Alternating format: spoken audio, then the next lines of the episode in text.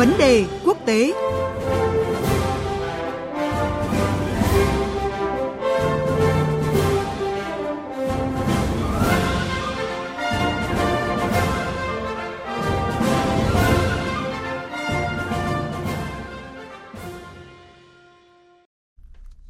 Thưa quý vị và các bạn, vấn đề quốc tế hôm nay sẽ bàn đến câu chuyện áp trần giá năng lượng Nga, phải chăng là đòn gậy ông đập lưng ông đối với Liên minh châu Âu EU.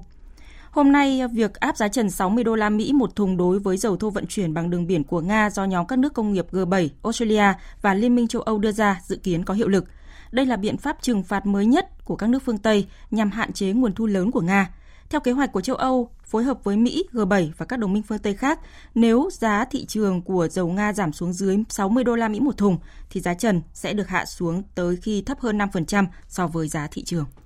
Trong khi đó, trong một phản ứng trước đề xuất áp giá trần khí đốt của châu Âu, Chủ tịch Ủy ban Đối ngoại của Hạ viện Nga nói rằng Liên minh châu Âu đang gây nguy hiểm cho an ninh năng lượng của chính họ. Vậy lệnh trừng phạt này có mang ý nghĩa tượng trưng hay không? Và việc châu Âu áp đặt các biện pháp trừng phạt này liệu sẽ tạo ra sự khác biệt trong thời gian tới như thế nào? Ngay bây giờ mời quý vị và các bạn cùng biên tập viên Quỳnh Hoa đến với những phân tích của phóng viên Quang Dũng, thường trú Đài tiếng nói Việt Nam tại Pháp theo dõi khu vực châu Âu. Xin chào phóng viên Quang Dũng. Xin chào biên tập viên Quỳnh Hoa, xin kính chào quý vị thính giả. Sau nhiều tranh cãi, cuối cùng nhóm các nước công nghiệp phát triển G7, Australia và Liên minh châu Âu cũng đã thống nhất về việc áp trần giá năng lượng Nga. Thưa anh Quang Dũng, anh đánh giá thế nào về biện pháp trừng phạt mới này của các nước phương Tây ạ? Vâng, việc nhóm các nước G7, Liên minh châu và Australia thống nhất áp giá trần đối với dầu mỏ xuất khẩu của Nga thì là một bước đi nữa trong cuộc chiến tranh kinh tế mà phương Tây phát động nhằm bao vây và triệt hại nền kinh tế Nga sau khi nổ ra xung đột Nga-Ukraine và quan hệ giữa phương Tây và Nga thì rơi vào tình trạng đối đầu căng thẳng nhất kể từ thời chiến tranh lạnh. Biện pháp này thì đã được Bộ trưởng Tài chính Mỹ là bà Janet Yellen nêu ra từ gần nửa năm nay, nhưng bây giờ thì mới có thể có được sự đồng thuận giữa các nước phương Tây. Việc phương Tây mất quá nhiều thời gian để đi đến sự đồng thuận này thì cho thấy đây không phải là một vấn đề đơn giản. Thực ra nói chính xác thì đây là một chính sách chưa từng có tiền lệ, khi mà một nhóm các nước đi mua thì lại áp đặt giá bán cho bên bán. Và biện pháp này thì đi ngược lại hoàn toàn với các giao giảng về thị trường tự do, về quy luật cung cầu mà các nước phương Tây vốn luôn cho rằng mình là người bảo vệ. Nói chung thì đây hoàn toàn là một động thái chính trị với mục đích mà các lãnh đạo của phương Tây cũng đã công khai tuyên bố rất nhiều lần, đó là nhằm cắt giảm nguồn thu của Nga từ dầu mỏ qua đó hạn chế năng lực tài chính mà Nga cung cấp cho chiến dịch quân sự đặc biệt mà nước này đang tiến hành tại Ukraine. Ngoài ra thì các tranh cãi dai dẳng trong nội bộ các nước phương Tây trước khi giá trần 60 đô la một thùng đối với dầu mỏ xuất khẩu của Nga được đưa ra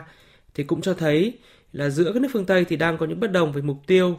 Đó là theo đuổi việc trừng phạt Nga đến cùng vì cuộc xung đột Nga-Ukraine hay là kiềm chế lạm phát tại các nước phương Tây. Trước khi mức giá trần 60 đô la một thùng được đưa ra thì một số nước như là Ba Lan hay các nước Baltic thì cho rằng mức giá này là quá cao đây là những quốc gia chống Nga quyết liệt nhất và cũng là những nước luôn thúc đẩy phương Tây đưa ra các chính sách cực đoan nhất để triệt hạ Nga. Tuy nhiên thì các nước như Mỹ và Đức thì lại lo ngại rằng nếu như mức giá trần đưa ra quá thấp thì Nga có thể sẽ chấm dứt việc xuất khẩu dầu mỏ và khi đó thì thị trường năng lượng thế giới chắc chắn sẽ biến động mạnh bởi gần như không thể được ngay lập tức tìm được nguồn cung thay thế cho hàng triệu thùng dầu mà Nga xuất khẩu mỗi ngày. Khi đó thì giá dầu chắc chắn sẽ lại tăng vọt và lạm phát tại các nước phương Tây sẽ càng thêm trầm trọng hơn.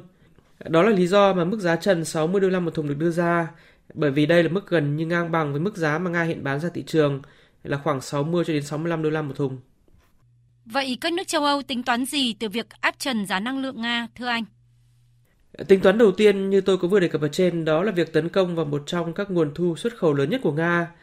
Theo ước tính đến tháng 9 vừa qua thì do xung đột Nga-Ukraine nổ ra khiến cho giá năng lượng trên thế giới tăng vọt thì Nga đã thu về khoảng 160 tỷ đô la tiền xuất khẩu dầu mỏ và khí đốt, tăng khoảng 38% so với năm 2021. Sắp tới khi mà các lệnh cấm nhập khẩu dầu Nga qua đường biển vào Liên minh châu Âu hoặc là việc áp giá trần được thực thi, thì Nga có thể sẽ gặp khó khăn trong việc chuyển hướng xuất khẩu từ 2,2 cho đến 2,4 triệu thùng dầu mỗi ngày ờ, sang các thị trường khác.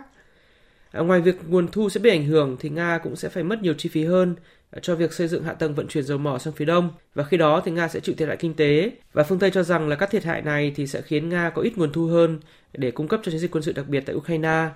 Ngoài mục đích tấn công vào lợi ích kinh tế của Nga thì tính toán tiếp theo của các nước phương Tây đó là ngăn không cho giá dầu mỏ trên thị trường thế giới tăng quá cao, để qua đó thì kiềm chế tỷ lệ lạm phát đang ở mức cao nhất trong nhiều thập kỷ qua tại các nước phương Tây. Sở dĩ phương Tây cho rằng có thể làm được điều này đó là vì theo biện pháp áp giá trần dầu mỏ của Nga mà phương Tây vừa áp đặt thì các công ty của các nước G7, Liên minh châu hay là Australia thì sẽ không cung cấp dịch vụ bảo hiểm và vận chuyển ờ, cho các tàu chở dầu của các nước mua dầu mỏ của Nga với mức giá cao hơn mức giá trần là 60 đô la một thùng.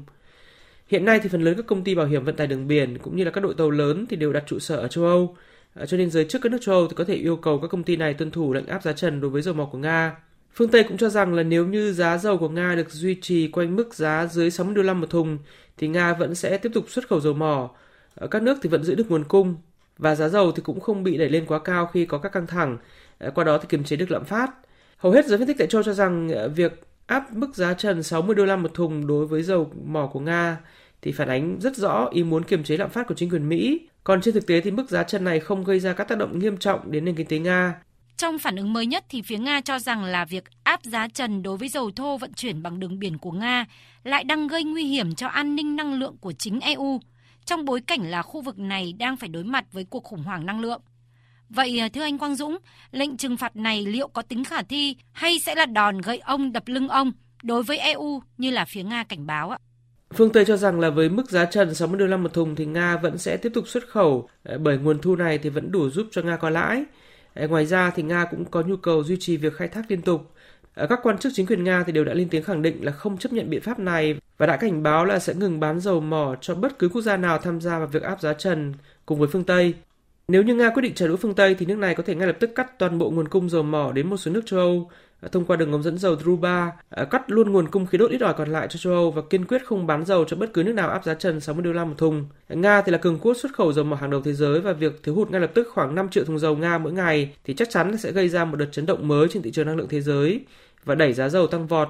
khiến khủng hoảng năng lượng ở các nước phương Tây thêm trầm trọng hơn. À, tất nhiên thì đổi lại thì Nga cũng sẽ chịu thiệt hại kinh tế nặng nề khi mà mất đi nguồn thu xuất khẩu lớn nhất. Ờ, Do đó nên giới quan sát hiện đang chờ đợi là xem Nga sẽ phản ứng ra sao. Ở trên thực tế thì trong cuộc chiến kinh tế năng lượng giữa Nga và phương Tây hiện nay ờ, thì vai trò của Trung Quốc và Ấn Độ là rất lớn. Đây là hai khách hàng mua dầu mỏ của Nga nhiều nhất hiện nay và Nga hiện cũng đang bán dầu mỏ cho Trung Quốc và Ấn Độ với giá chiết khấu khá cao, thấp hơn giá trần 60 đô la một thùng. Do đó nên trên thực tế thì cả Trung Quốc và Ấn Độ không cần thiết phải gia nhập vào các lệnh trừng phạt cùng phương Tây. Và qua những gì đã thể hiện từ nhiều tháng qua thì cả Trung Quốc lẫn Ấn Độ đều không có ý định đó khi mà vẫn luôn duy trì một quan điểm trung lập và thân thiện với Nga, à, bất chấp sức ép từ các nước phương Tây. Cho nên hai cường quốc châu Á thì hoàn toàn có thể có những cách thức khác nhau để tiếp tục duy trì quan hệ thương mại và năng lượng với Nga. Và khi đó thì phương Tây sẽ phải chấp nhận gánh chịu những rủi ro về năng lượng do chính khối này gây ra. Xin cảm ơn phóng viên Quang Dũng với những phân tích vừa rồi.